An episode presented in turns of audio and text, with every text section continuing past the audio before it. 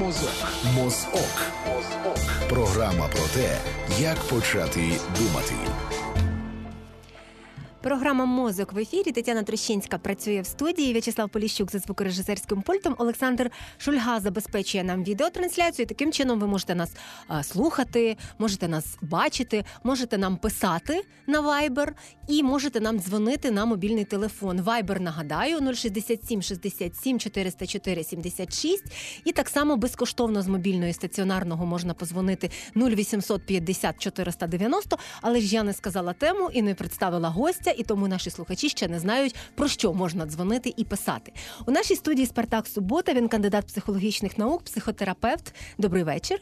Здравствуйте. І ми говоримо сьогодні про те, чи соціальні мережі контролюють наше життя. Можливо, не лише життя, але й настрій, емоції, залежності і всілякі інші такі штуки. Я насправді так сформулювала для себе і для наших слухачів, і я не знаю, чи науково обґрунтоване це запитання з вашої точки зору. Угу. На самом деле социальные сети сейчас все больше влияют на качество нашей жизни, и они определяют не только э, то, что мы будем делать, но и то, как мы будем это делать. Мы понимаем то, что э, популяризация определенных тем, которые распространяются посредством масс-медиа, является одной из самых, скажем так, основных платформ для реализации той или иной идеи в обществе. Примером тому может быть э, эксперимент, который проводился американскими учеными, когда создали альтернативный вид игры, при которой э, давали возможность выбрать э, кандидата, э, которым ты будешь играть, давали возможность это так в преддверии выборов, угу. когда давали возможность выбрать не только кандидата, но и давать ему какие-то те или иные характеристики, наделять его теми или иными качествами. И это напрямую влияло на выбор кандидатов э, в предвыборной гонке. То есть это типичный пример того, как социальная сеть или как игры или еще что-либо связанное непосредственно с Э, масс-медиа может влиять на восприятие массами информации извне.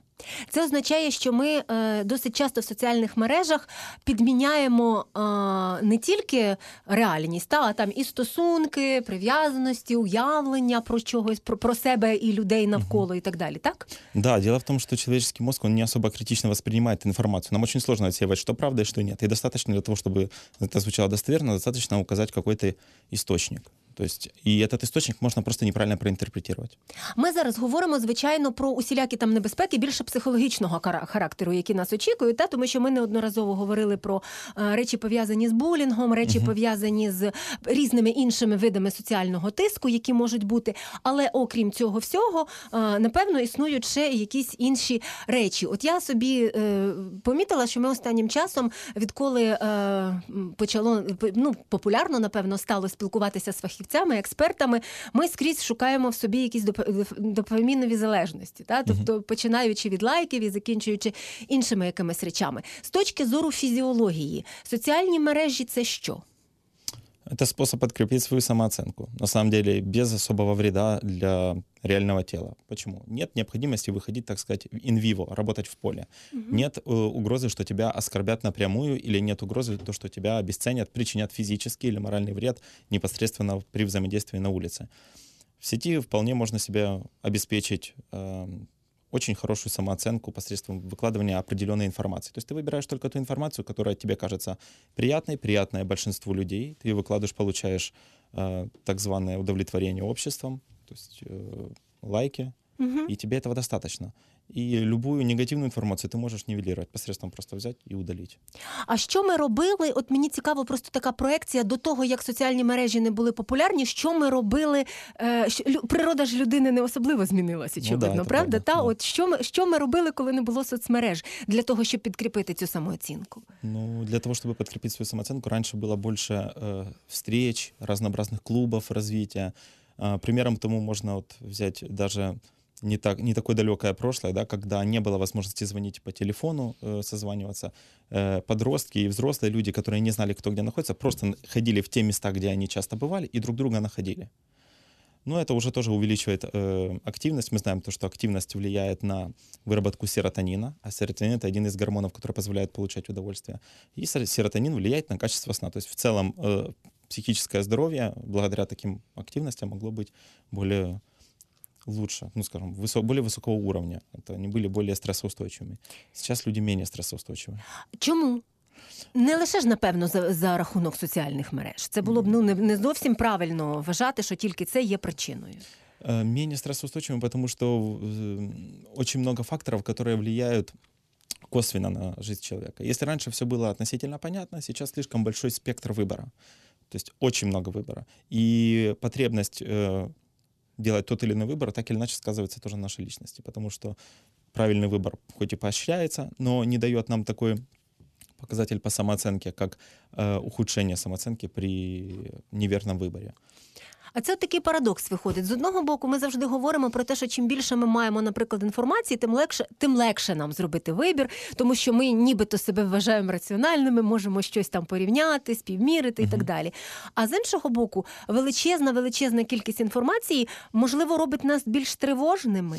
Она не только делает нас более тревожными, но она и склоняет нас к заведомо ложному выбору, э, который очень сложно отследить. Я могу привести пример Да. такого когнитивного искажения. Есть э, много когнитивных искажений. Простыми словами, это логические ошибки. Это когда мы делаем вывод на основе, простыми словами, на основе интуиции. Мы привыкли делать вот такой вывод, и мы так делаем. Примером тому является вот од- один из э, когнитивных искажений, вид когнитивных искажений, который предусматривает э, принятие решений по ложному принципу. Предположим, вам нужно купить э, два товара. Предположим, это будет телефон. Один телефон будет дешевый, и у него будет мало памяти. Второй телефон, телефон Б, будет дороже значительно, и у него будет ну, больше память. Третий телефон будет значительно дороже, чем второй, но памяти у него будет так же, как и у первого. Понятное дело, что большинство людей сделает выбор в пользу телефона Б, который дорогой и в меру э, большой запас памяти имеет. Хотя с точки зрения финансовых затрат это не всегда выгодно. То есть человек, если сядет и посчитает, ему становится просто понятно, что это спекуляция на его непонимании происходящего. И вот такие вот ошибки выбора, логические ошибки, они проявляются абсолютно везде. На голосованиях, на выборе школы, на выборе одежды, абсолютно на всем. Я задумалась про те, що наскільки, а, наскільки напевно ми себе недобре знаємо, та коли про це не думаємо. Але у нас є телефонний дзвінок, і зараз ми візьмемо, а, почуємо нашого слухача, і після цього повернемося до цієї розмови. Е, Слухаємо вас, ви в ефірі. Вас приветствует провокатор из Киева. Уважаемый гость, э, вы, наверное, смотрели э, позднего Джеймса Бонда, я имею в виду киносериал. Вот М, там Нет, вот не это- смотрел. Да, вот там в одной из серий э, главный герой, э, не тот, который сейчас играет Крейг, а предшественник его, он как раз э, присутствует на открытии, как ни странно, мегапроекта информационного. Главный злодей, который говорит так. Плохие новости как раз это и есть хорошие новости. То есть повторяет слова австралийского магната Руперта Мердока. Так вот, вспомните 2012 год. Ну, я имею в виду не знаменитый фильм, а вот то, что было в социальных сетях накануне 21 декабря 2012 года, и реакция, вот эта социопатия, когда одна ведома украинская певица настолько под впечатлением была, что приказала вырыть, вот это удивительно, э, подземное убежище, пригласила туда своего бывшего любовника, Тему Кулиденко, и лучшую подругу, и ящик шампанского, а потом отходила, когда ничего не случилось, три дня в больнице. Как вы думаете, может действительно правы Руперт Берток, и хорошие новости – это плохие новости? Значит, тогда мы со своим некритическим э, умом не более, как говорил Мао Цзэдун, лист бумаги, на котором все что угодно можно написать. Мгм. Так, дякуємо, дякуємо за запитання. Я так розумію, що відсилка до очікування кінця світу була. Э, Да, дело в том, что э, очень ну, вопрос очень хороший.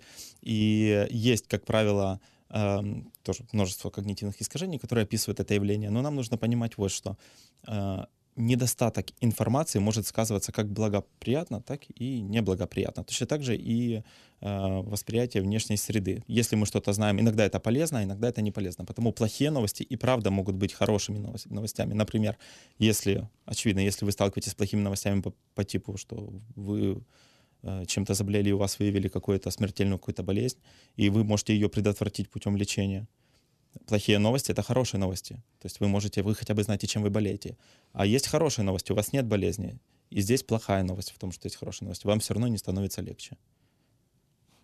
Я е, хочу нагадати, що в нашій студії Спартак Субота, він кандидат психологічних наук, психотерапевт. Ми говоримо про те, чи впливають на наше життя і чи контролюють наше життя е, соціальні мережі. От я знайшла BBC Science дані, та 40% населення, за їх даними світу, користуються соціальними мережами. І ось що цікавіше, кожної хвилини з'являється приблизно 500 тисяч твітів чи фото. Від думки, що. А, з'являється така кількість е, нової інформації. Частина з неї значуща, частина менш значуща е, в, е, в ну, кожної хвилини.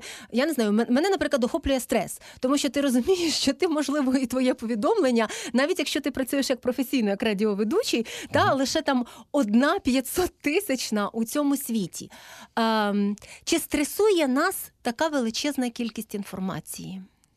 Как правило, большинство людей не задумывается о границах поступаемой информации. Они не думают, насколько много или насколько Боже, счастливые люди.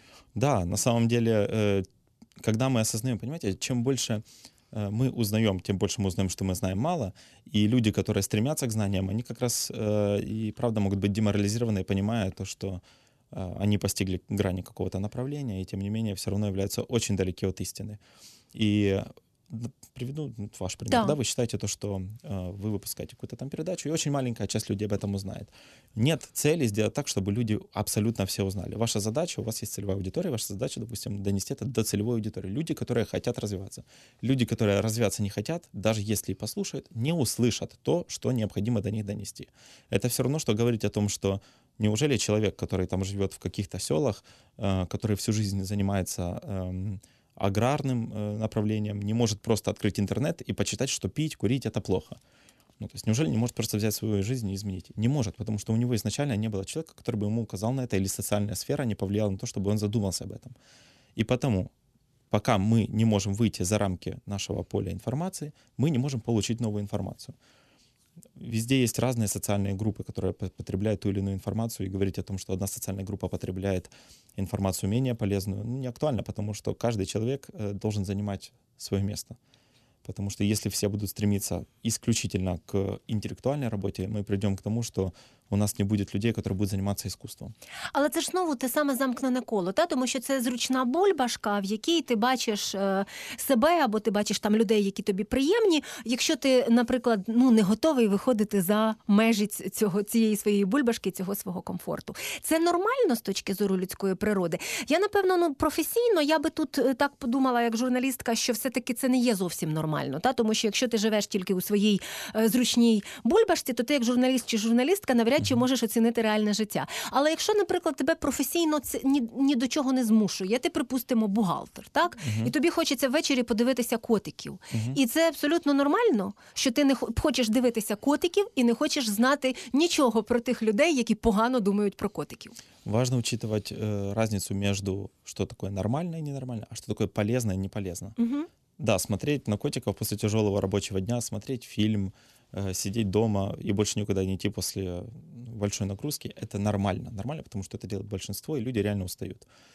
Полезно ли это? Нет, это не особо полезно. Полезнее будет, конечно, создать себе условия, при которых ви будете испытывать еустрес. Є два типи стресу полезний і неполезний. Розкажіть про ці два види стресу. Я про них звичайно чула за рахунок того, що дуже багато гостей приходять, але можливо не наші не всі наші слухачі знають про ці два види стресу. Да, є два типа стресу. Перший тип стресса это негативный стресс, который сказывается негативно на жизни э, человека, который его переживает. Он называется дистресс. Мы часто слышим там высокий уровень дистресса.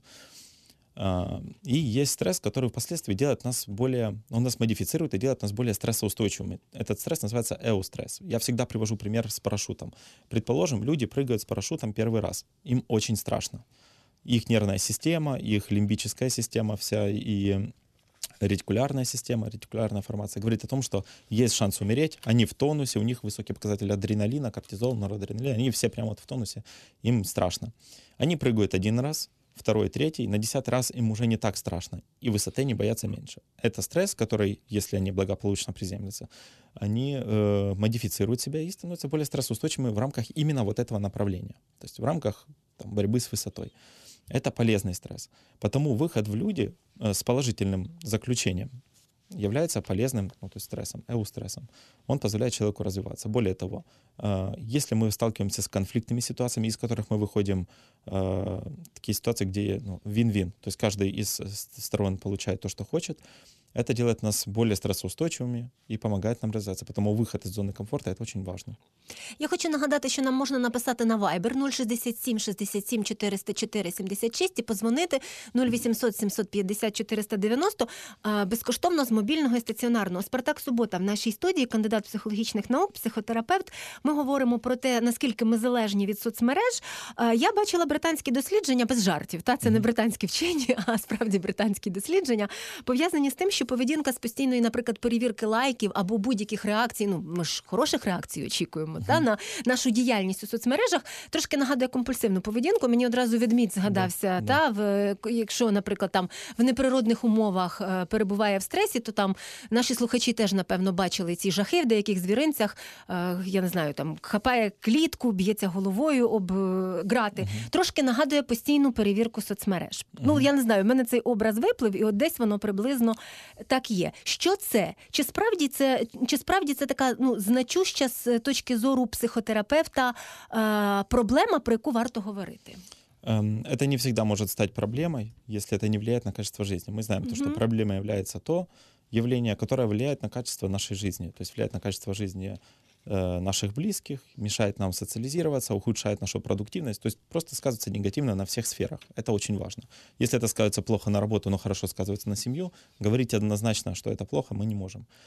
Э, Да, такая компульсивная манера поведения, она очень понятна. Я приведу тоже пару примеров. Мне на примерах будет проще, я думаю, слушателям тоже Так. будет проще.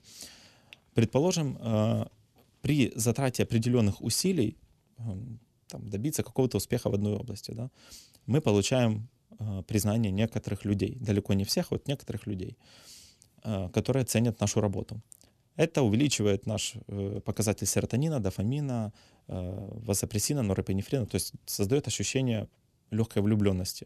То есть это увеличивает нашу продуктивность, делает нас более-менее счастливыми. Это при затрате определенных усилий. При абсолютном минимуме затрат усилий, то есть просто запустить какую-то картинку, сделать какую-то фотографию в сеть, вызывается точно такая же реакция. Мозг принимает решение идти по принципу наименьшего сопротивления и просто заставляет нас делать одни и те же действия. По такому принципу работает наш мозг благодаря мозолистому и полосатому телу. Полосатое тело запоминает те действия, которые мы делали, и в этом принимает участие еще базальный ганглий, который тоже является одной из его частей. Э, И он заставляет нас делать те действия, которые предотвращают негативную сторону и помогают стремиться к позитивной. Э, И так работает большинство зависимостей. Наркомания, алкоголизм и потому. Цікаво і здається на перший погляд просто і пояснює, чому ми досить часто справді, я не знаю, там я по, собі суджу, той самий песик, тільки вуха, вухо не праве, а ліве. Або пости багато людей пишуть дуже подібні. Я розумію, що я це вже читала від тої самої людини минулого тижня, але доволі правдоподібно цікаво і на тобі лайк. Да? Тобто ці, ці моменти вони присутні. Тепер, тепер я хоча б розумію, як це працює. А, чому нам так важко протистояти? Ну, от, наприклад, доросла е, про підлітків і дітей поговоримо трошки пізніше, але ми ж вважаємо, що вже хто виріс там з віку 14 років, то вони ж вже більше контролюють свої дії. Хоча насправді, напевно, насправді, напевно, ні. Чому нам так важко вийти з цієї ситуації? От коли буває, е, ти сидиш, дивишся на ці всі лайки, сердечки, і думаєш, ну ти ж там така доросла, за ну закрий зараз же, а воно вібрує, і ти знову до нього повертаєшся. Да, потому что, ну, как я и говорил, наш мозг толкает нас к этим действиям. Это как э, по такому, кстати, принципу работает вот этот вот механизм, когда я вам скажу, там, не думайте про белую обезьяну. Вы начинаете думать про белую обезьяну. Вже думаю, Да, так. понимаете, и так вот работает, эм, по такому принципу работает обсессивно-компульсивное поведение, да, когда у нас возникает негативная мысль какая-то тревожная, ритуалом необходимо ее нейтрализировать. То есть нейтрализирующее действие по принципу посмотреть, все ли окей. Если я чувствую себя плохо, если появился один лайк, я, возможно, чувствую себя немножко лучше. Это значит то, что э, люди ко мне лучше относятся, возможно, ну, им не плевать на меня. Э, Многие люди понимают абсурдность этих действий, но не могут от этого отказаться, потому что на начальном этапе мозг уже не интерпретирует это как абсурдное. Это интерпретирует наша префронтальная, лобная кора, которая отвечает за анализ ситуации, за логику. Она, конечно, интерпретирует, но наша сигнальная система постоянно говорит о том, что нам такой стимул нужен. И потому сначала реагирует она, она просто является доминирующей у нас, а потом мы сидим и думаем, блин, зачем мы это сделали? И дело в том, что когда мы уже об этом подумали, у нас-то уже накапливается новый уровень стимула. То есть нам необходимо снова это сделать. И через какое-то время, когда увеличивается такая активность, мы снова это делаем. Это как люди, которые э, отказываются от сладкого, И в момент, когда у них резко падает там в сахаре, э, сахар в крови, они хотят съесть и думают, ну я съем чуть-чуть, ничего ж не будет. Они потом очнулись, а они уже съели все сладкое в доме и думают, вот как жаль, что я это сделала, ничего, буду опять сидеть на диете. То есть и вот по такому принципу это происходит. Виходить, що просто технології спростили нам отримання цього щастя. Да, так? да, да. Снизили мотивацию. Нет необходимости добиваться больших успехов. Можно, пол- можно Встати быть... там десь вийти, зробити подвиг, наприклад, Да, та, да, і да. тебе потім похвалять в реальності за цей Сейчас подвиг. подвигом считается огромный пост, который будет отличаться, ну, там, на Фейсбуке или еще где-то, который будет отличаться мнением от других. Большая часть населения вас осудит, найдутся такие же люди, как и вы, которые вас поддержат. Потім ти напишеш наступний пост, якому ти скажеш: всі, хто мене засудив, я вас забанила. І ті, хто не і, і, та, і, і ті, кого не забанили, поставлять знову тобі Да, лайки. у любого сумасшедшего найдутся сообщники, которые будут его понимать, которые его поддержат абсолютно. Э, И эти люди не будут этого, ну, они не осознают этого. Де зрозуміти, що це уже не зо... тому, що поки що виглядає як дитяча гра. Та Мгм. ми трошки десь там попрацювали на роботі, втомилися сидіти на, на, на касі касиром, прийшли додому, отримали щось про котиків, почитали чи Мгм. про кого там. Та і виглядає як дитяча гра, нічого поганого. Де зрозуміти, що от є ота межа, коли це вже є залежність. Ви порівняли тут насправді з е, наркозалежністю, з Мгм. алкогольною залежністю, і можливо, е, ну любовна чи емоційна залежність, та яка так само визнається е, проблематичною е, м, психологами і психотерапевтами, де зрозуміти, що щось з тобою щось пішло не туди. Е, Слід закрити це все, і я не знаю, детокс. Э, Первым симптомом является то, что снижается ваша продуктивность. Как я говорил, качество жизни снижается. И, как правило, э, людям об этом говорят. То есть э, людям говорят о том, что неужели ты не замечаешь, как меняется твоя жизнь. Но если это люди одинокие, им ну, как бы негде услышать обратную связь, конечно, они начнут тогда уже это понимать тогда, когда окажутся в совсем плачевном состоянии. Снижение активности, снижение качества жизни в плане здоровья, э, ухудшение питания, резкая смена графика работы. То есть многие люди тогда начинают э, хуже работать, э, Мгм. не доделывают что-то, могут очень сильно опаздывать куда-то, куда-то, ну, то есть у них будет э, поведение, негативное поведение будет замещать позитивное поведение. Они будут использовать э, привычку как э, основной стимул. И вот таким вот образом мы будем наблюдать э, реальное ухудшение качества жизни. Снизится настроение, это может повлиять на самооценку, это может снизить активность во всех сферах. Мы понимаем то, что э, человек — это э, существо социальное. И социальная среда является лакмусовой бумагой для того, чтобы понять, здоров человек или нездоров. Нет э, таких нет понятия здоровья, при котором человек полностью отказывается взаимодействовать с обществом или просто-напросто предпочитает на долгосрочной перспективе оставаться самому. То есть это не есть здоровье, есть причины, почему люди остаются сами. Либо у них особый тип нервной системы, либо у них э, какое-то расстройство личности, например, шизоиды. С виду люди вполне здоровые, просто они предпочитают быть постоянно одинокими. Но это особая эм, работа ну, нервной системы. Мы понимаем, что это не есть норма, потому это называется расстройством личности. Э, или, допустим, какие-то фобии, социальная тревога, социальная фобия, э, панические атаки. То есть по какой-то из причин человек просто не взаимодействует с обществом. И он может это оправдывать тем, что мне и так хорошо, но мы понимаем то, что неспособность взаимодействовать с обществом говорит о том, что это есть нездоровье. И потому именно общество является критерием, основным критерием для понимания того, человек э, ближе к понятию патологии или ближе к понятию здоровья. А зараз я пропоную от послухати е, наша е, колега Анна Мора записала Люду Корнієвич, це журналістка громадського, яка заради експерименту на 12 днів відмовилася від соціальних мереж і усіляких подібних, особливо важливих для журналістів активностей. І от зараз ми почуємо з вами, що з цього вийшло. Хто ж з нас, прокидаючись, не хапає одразу телефон, аби погортати стрічку інстаграму чи почитати нові суперечки на Фейсбуку? А особливо, якщо ти працюєш журналісткою. Ух. Люда Корнієвич, журналістка громадського, яка в середньому проводить в соцмережах 4-5 годин на день, спробувала прожити 12 днів без соцмереж. Було весело і непросто, розповідає дівчина. Ну, дивися, соцмережами я користуюсь кожен день. Це здебільшого Фейсбук, тому що я відкриваю, листаю стрічку, комусь пишу. Це дуже багато. Я часто користуюся телеграмом, тому що там надзвичайно багато переписок як по роботі, так і якихось особистих. Так само там є різні телеграм-канали, які я читаю. Ну і звичайно інстаграм, тому що це фотографії, просто вбити час, наприклад. Ну, якщо вірити моєму телефону, який рахує екранний час, то це в середньому десь до трьох годин е, на день виходить.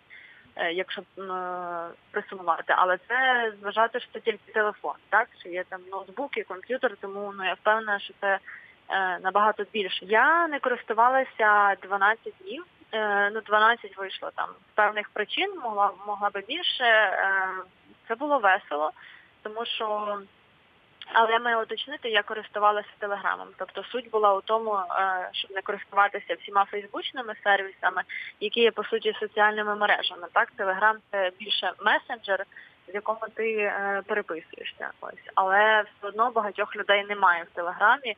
Е, було складно без Фейсбука, тому що якби е, завжди через Фейсбук ти дізнаєшся, а що там у твоїх друзів, а взагалі що відбувається в якихось ну політичних сферах, тому що багато хто пише там свою думку, багато хто пише якісь інсайди на Фейсбуці. Ну тобто те, що потім фільтрується телебаченням, новинами, те, що часто можна не побачити більше ніде. Тому було складно, було наче ну відірвана від світу трошки, відірвана від якихось цих фейсбучних дискусій, там коли колеги щось обговорювали, коли друзі щось обговорювали. Фейсбучно просто ну ти не в курсі і ти навіть не розумієш про про що йде мова. Е, без інстаграма ну було е, теж важко, але все-таки трохи легше ніж без Фейсбука, тому що в принципі там ну просто ти дивишся якісь фотографії. і Я от що зрозуміла, що все-таки е, коли говорять, що інстаграм це не має ніякого сенсу і вмісту, це це і справді так, тому що перші дні, коли я заходила в інстаграм після експерименту, вже після завершення, я просто дивилась на ці всі фотографії і думала просто люди. Для чого ви взагалі це публікуєте? Для чого ви це постите? Ну це ніякого навантаження не несе, особливо якісь там незрозумілі ну, селфі або просто історії з е, ні про що. О, тому ну, з цього експерименту вдалося зробити багато висновків, хоча ну, руки тягнулися. Дуже хотілося відкрити як інстаграм, так і Фейсбук, але оскільки я видалила е, все з телефону і заблокувала всі ці сайти на комп'ютері, навіть якщо я випадково натискала десь, то ну я не заходила і не користувалися там з чужих девайсів. Так що справді був такий детокс, який допоміг якось осмислити взагалі, а для чого ти тут сидиш, а скільки часу ти хочеш на це витрачати. Ну і плюс е, про це знаєш, всі знають, що соцмережі там, що багато часу сидіти в соцмережах це погано. Що це не корисно, що це нічого не дає, але саме тоді, коли ти це пробуєш на собі, ти справді починаєш задумуватися над тим, а реально воно тобі треба чи ні? Чи ти краще другові комусь напишеш, подзвониш, живе спілкування насправді навіть не те, що набагато наповненіше, воно набагато ефективніше, навіть по роботі, коли ти наживо спілкуєшся з людиною або коли ти їй телефонуєш, це все набагато відбувається швидше і краще. Тому я реально всім раджу хоча б на собі, хоча б кілька днів спробувати такий експеримент провести. Люда Корнієвич розповідає, що три дні з експерименту провела у відпустці, і досвід відпочинку без постійного інформування усіх, де ти що бачиш, що робиш, просто неймовірний. Робочий же процес забирав довше часу і сил через складність комунікації. По роботі е, було складно, того що у мене багато колег е, вони не користуються телеграмом і для того, щоб до них додзвонитися, потрібно було е, або дзвонити їм, що для нашого часу не завжди ну є звичним, тому що люди вважають, що це вторгнення в якийсь особистий простір, чи там, наприклад, людина на вихідному, а тобі щось від неї потрібно, зазвичай ти їй пишеш, а так доводиться дзвонити. Плюс я займаюся теж там соцмережами частково е, своєї програми громадський світ. Ось і мені треба було постити щось у Фейсбук, я не могла якби це не робити, і мені довелося просто інших людей просити це робити. Дівчина каже, що певний дискомфорт через відірваність від інформаційного процесу все-таки відчувала. Це відчуття, коли ти реально не е, користуєшся соцмережами, а навколо тебе якби все залишається так, як і є. Ти ніби така, як бульбашка, яка відірвалася від якоїсь великої бульбашки, і плаваєш навколо неї, ніби знаєш щось, що відбувається, але з іншого боку живеш як трошечки в іншому світі. Просто це справді складно описати, тому що ти звик бути в цьому інформаційному потоці, бути в всіх цих е, стрічках, бути в всіх соцмережах зі всіма на зв'язку. А коли в тебе цього немає, ти ніби як е, спуск знімаєш якісь, не знаю, рожеві окуляри, просто дивишся на світ е, ну, іншими чесно очима. І це дуже цікаве відчуття. Я не скажу, що це там відчуття е, загубленості абсолютно, але е, це відчуття, яке допомагає тобі дивитися на світ якби своїми очима, а не очим через призму якихось соцмереж, бо, наприклад, навіть в журналістиці люди багато чого обговорюють, тому що це має хайп у Фейсбуці. А коли ти не знаєш, що відбувається, і ти не теж не гортаєш цю стрічку, не бачиш цього хайпу, ти такий дивишся на це і думаєш, ну і що? Журналістка громадського Люда Корнієвич після детоксу від соцмереж 3-5 днів справді набагато менше використовувала Фейсбук та Інстаграм. Зараз каже, все повертається на круги своя. Просто тепер, перед тим як публікувати щось, вона ставить собі питання: а для чого я це роблю? Чи варто? А на Море спеціально для програми Мозок.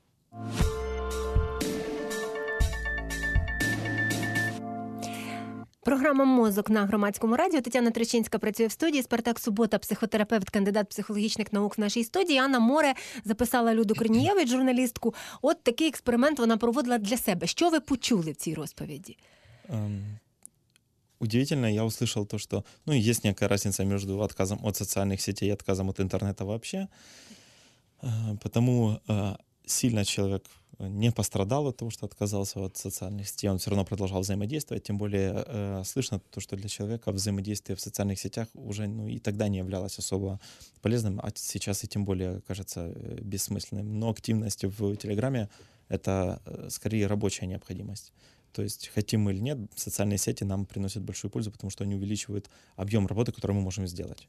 Да, они отнимают много времени, mm-hmm. но вони можуть і принести много пользи. Ну вони скорочують. Ну насправді так. Вони скорочують дуже багато операцій, яких раніше потрібно було робити значно довше. Та це да, вопрос це... коммуникации тут решается.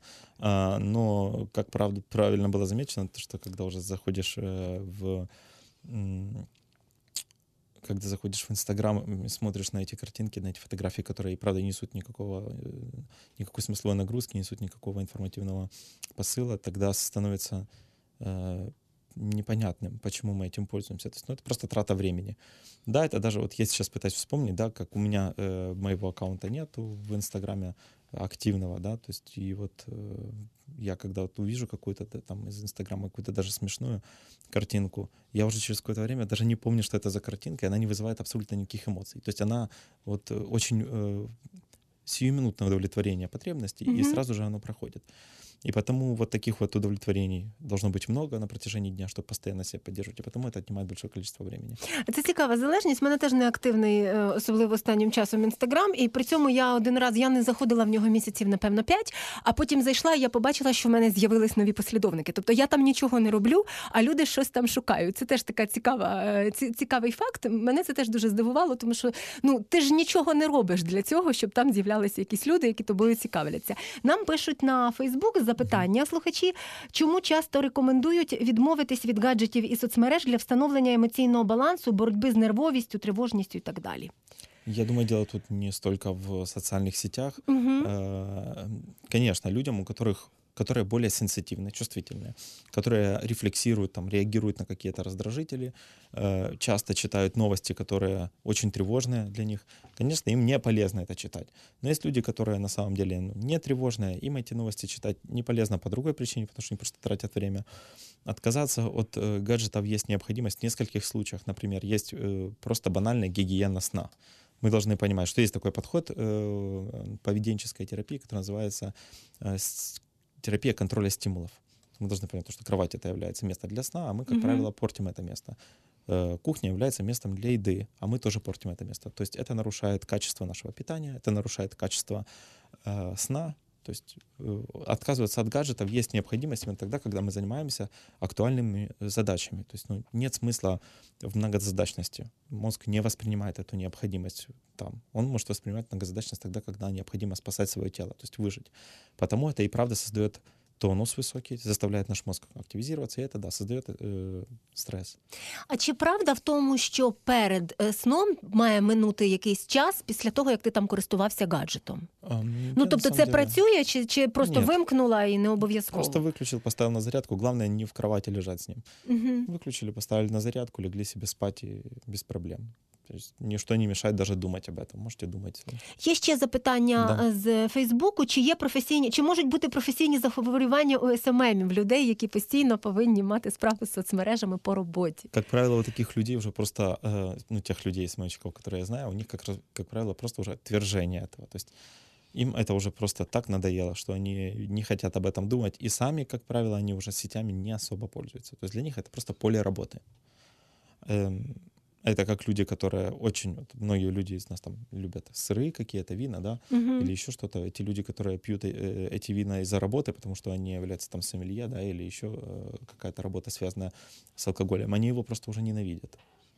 Люди, которые работают в магазине сыров специализированном, они уже эти сыры просто не едят. Точно так же и у СММщиков. Столько сидеть в сетях, но они уже они понимают, как это работает, и они просто в этом особой э, потребности не видят. Они там договариваются просто про встречу в этих сетях, пользуются как средством коммуникации. Это не образ жизни для них. Ну, Я не исключаю такого варианта, что есть те, у которых и проблемы с этим, но Ну, так. большинство из них нет. Е, Я ще хотіла запитати про живе спілкування і спілкування в соцмережах, м, е, як, як явище комунікації, так як, як обміну, я не знаю, там ідеями, думками, знаннями, емоціями, чим завгодно. Чи можемо ми сказати, що а, живе спілкування чимось відрізняється від того, що відбувається у А соцмережах? оно значительно лучше. Так, от але от і прозвучало до речі в нашої героїні в її словах про те, що багато людей останнім часом сприймає телефонний дзвінок як вторгнення в особистий простір. Е, Я не- нещодавно себе зловила на тому, що мене дуже е, сильно це злить, як журналістку, коли я телефоную. А там, наприклад, хтось каже: така напишіть мені або відправте мені лист і поясніть, що ви що ви хочете. А потім, коли телефонують мені, я починаю це сприймати як вторгнення в особистий простір. Причому зараз раніше, ну. Ну, 10 років тому я так цього не сприймала. Да, це було нормально. Подзвонити і домовитися про зустріч це було абсолютно нормально. Чим відрізняється от, живе спілкування від е, спілкування в соцмережах? А, Почему это может вызывать раздражение, я, честно говоря, не знаю, потому что когда мне звонят, я обычно, ну, рад, когда мне звонят, но просто э, приходится тратить больше когнитивного, ну, интеллектуального так. ресурса, приходится отвечать на вопросы. Підбирати слова. Да, тут, тут, да, тут, тут и сейчас. То есть нет э, возможности вытереть, посмотреть, правильно ты написал или неправильно. Відповісти Там післязавтра. Да, да, да, да, да. То есть или потом просто написать, что был занят. Это Не получится так. Тут уже звонят, тут уже нужно сказать. И тогда приходится сказать, что я либо занят, и тогда напишите мне позже, либо давать какой-то ответ. А це все емоційні зусилля? Да, конечно. Более того, большинство людей не любит отказывать. Вот, допустим, у нас сейчас настолько высокий показатель занятости, что говорить, когда вам звонят, извините, наберите меня позже, я очень занят, многим просто неудобно. И потому вызывает у них раздражение, потому что им все равно приходится отвечать, или даже если не приходится отвечать, им, они вынуждены взять телефон и сказать вам об этом, что извините, я занят.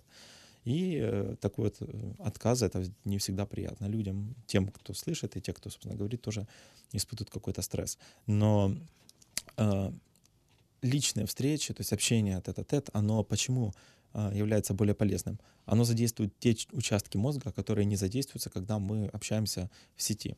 Например, у нас есть э, ле- левая височная доля, префронтальная кора, которая отвечает за интерпретацию эмоций. То есть, когда я на вас смотрю, вы еще ничего не сказали, я уже могу что-то из этого понять. И мозг на это реагирует. Э, Никакое э, в сети «я тебя люблю» не сравнится с искренней улыбкой. То есть такие вещи ну, невозможно заменить. Хоть тысячу смайликов нарисуй. Даже если вы хорошо знаете этого человека, вы никогда не сможете заменить это. Это просто совсем разные вещи. И мозг на это реагирует.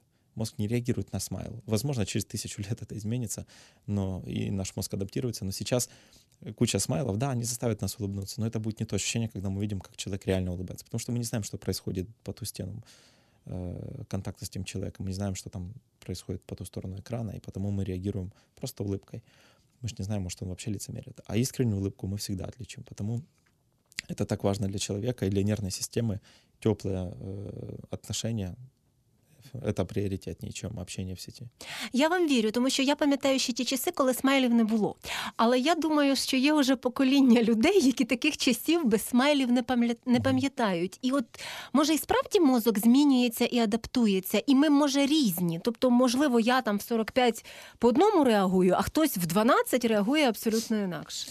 Да, возможно, но это будет уже скорее социокультурные особенности, а не генетические, потому что должно смениться хотя бы несколько десятков поколений, чтобы мозг перестал реагировать. Так, более того, а, допустим, активность э, там, височной доли префронтальной коры должны э, зарождаться еще у ребенка, чтобы мы поясняли, да, что ребен, ребенку поясняли, что вот этот смайл это означает, что человек очень тебе рад. И тогда он начинает на это реагировать. Но это же должно пройти время. Ну так, добре, що еволюція повільна, напевно, з Да, одного боку. это очень хорошо. На самом деле, то, что она, э, ну как э, медленная. Дело в том, что в масштабах Вселенной она очень быстрая. Да, в масштабах жизни клетки в она очень масштабах, медленная. масштабах очень життя людини. Да, в масштабах жизни человека медленная. Якщо говорити про дітей і підлітків, чи можна говорити, що є якісь ем, специфічні от вікові особливості, коли мозок особливо сприйнятливий та, до віртуального світу і того, що відбувається в цьому віртуальному світі? Мгм. Мозг быстрее адаптируется к разного рода раздражителям. То есть внешний мир и его изменения будут лучше восприниматься ребенком. Понятное дело, то, что взрослым и язык учить новый сложнее, и новые навыки приобретать тяжелее. Это обусловлено их ригидностью. То есть мозг становится со временем, и нервные связи становятся более ригидными. Активность гиппокампа. Гиппокамп — это орган, который отвечает за память, обучаемость и так, ну, за все остальное. Он э, со временем э, уже не так быстро развивается. То есть активность его снижается со временем. У стариков она вообще очень маленькая, эта активность. Потому детям э, легче адаптироваться. То есть они быстрее адаптируются под разного рода раздражители, под стимулы. Им легче это сделать. А, Потому они, скажем так, идут в ногу со временем. То, что я говорил, социокультурные особенности. Меняется время, меняется потребность культуры, и меняется, собственно говоря, восприятие этого ребенка по отношению к тому или иному явлению.